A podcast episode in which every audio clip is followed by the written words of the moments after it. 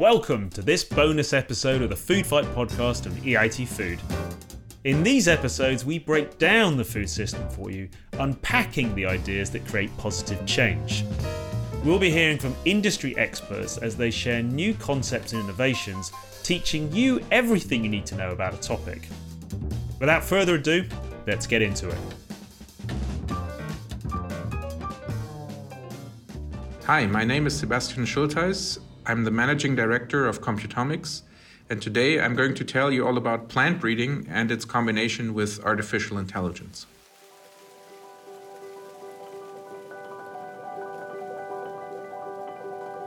Plant breeding means you're looking at uh, the varieties that are being grown in agriculture today, and you're combining maybe two plants that have good properties uh, to form a new variety, new offspring that hopefully combine these good properties uh, within each new seed, but don't retain any of the negative properties that maybe some of those original uh, parents have.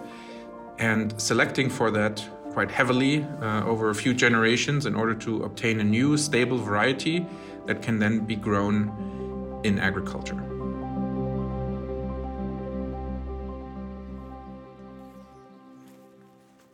Plant breeding originally started with simply selecting varieties that you can see on the field and keeping their seeds of the ones that really performed the very best in that year.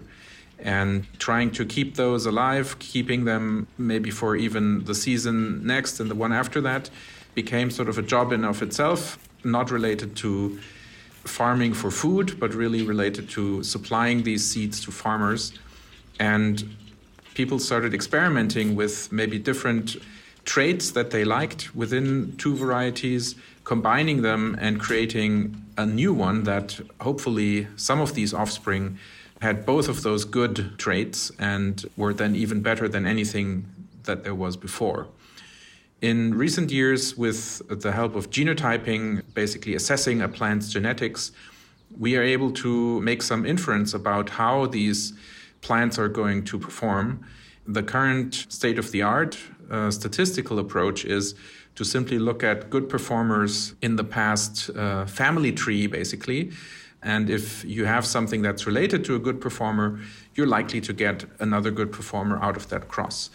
Unfortunately, that often leads to really narrowing down the genetics. And um, in the end, you're painting yourself into a corner, if you will, with things that are very related to each other, but that no longer have any genetic diversity of coping with maybe hotter and drier climates or other kinds of challenges.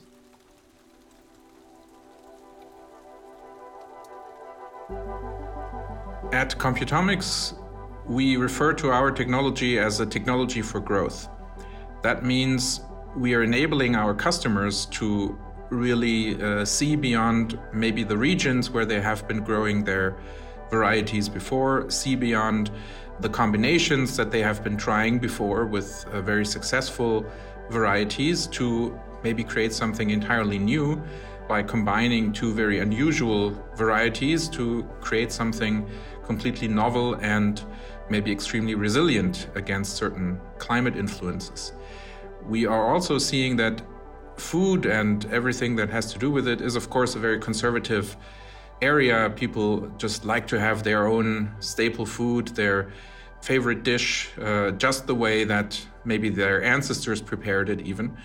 And the way that we are approaching this is on the one hand, we do want to ensure supply chain continuity, but there also has to be a certain adaptation for the kind of growth that we're seeing within our population, an openness to using all the technology that we have available in order to grow more sustainably and to grow maybe new varieties that have additional properties that can really help in ensuring that we can feed all 10 billion people that we will be by 2050.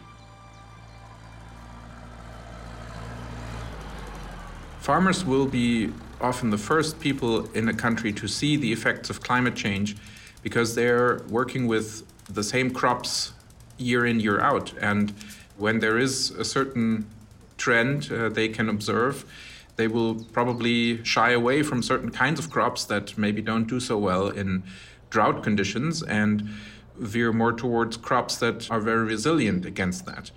And the more people are doing that, the more certain commodities available and others might disappear again. We've often seen that farming practices lead to varieties maybe disappearing completely or even whole species disappearing from certain regions because farmers simply didn't grow them anymore.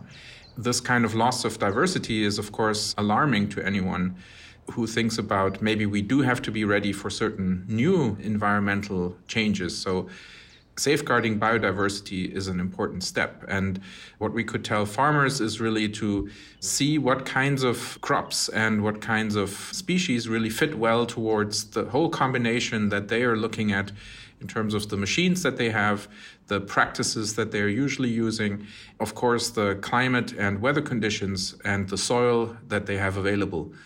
And uh, making this really the perfect match, that's one of our technology's goals. Uh, that's where we are developing this in order to select from all of the varieties that are available to a farmer to choose the best one in that year that will give them, for example, the best wheat variety that they could be planting in the coming year.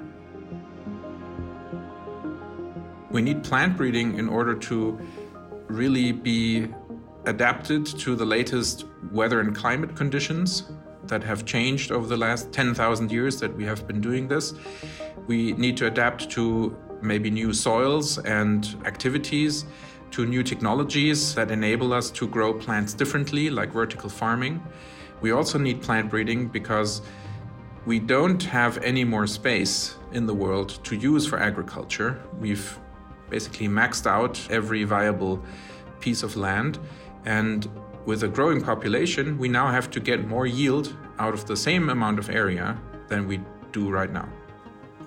If I could send one message to the food industry, I would say that climate change will impact your supply chains.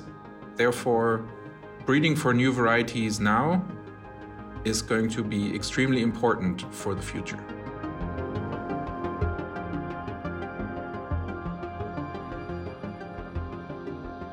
Thank you all for listening in to this bonus episode, and we really hope you learned something new. If you'd like to find out more, head over to the EIT Food website at eitfood.eu, and please also join the conversation via the hashtag EITFoodFight on our Twitter channel at EITFood. Thank you all, and until next time.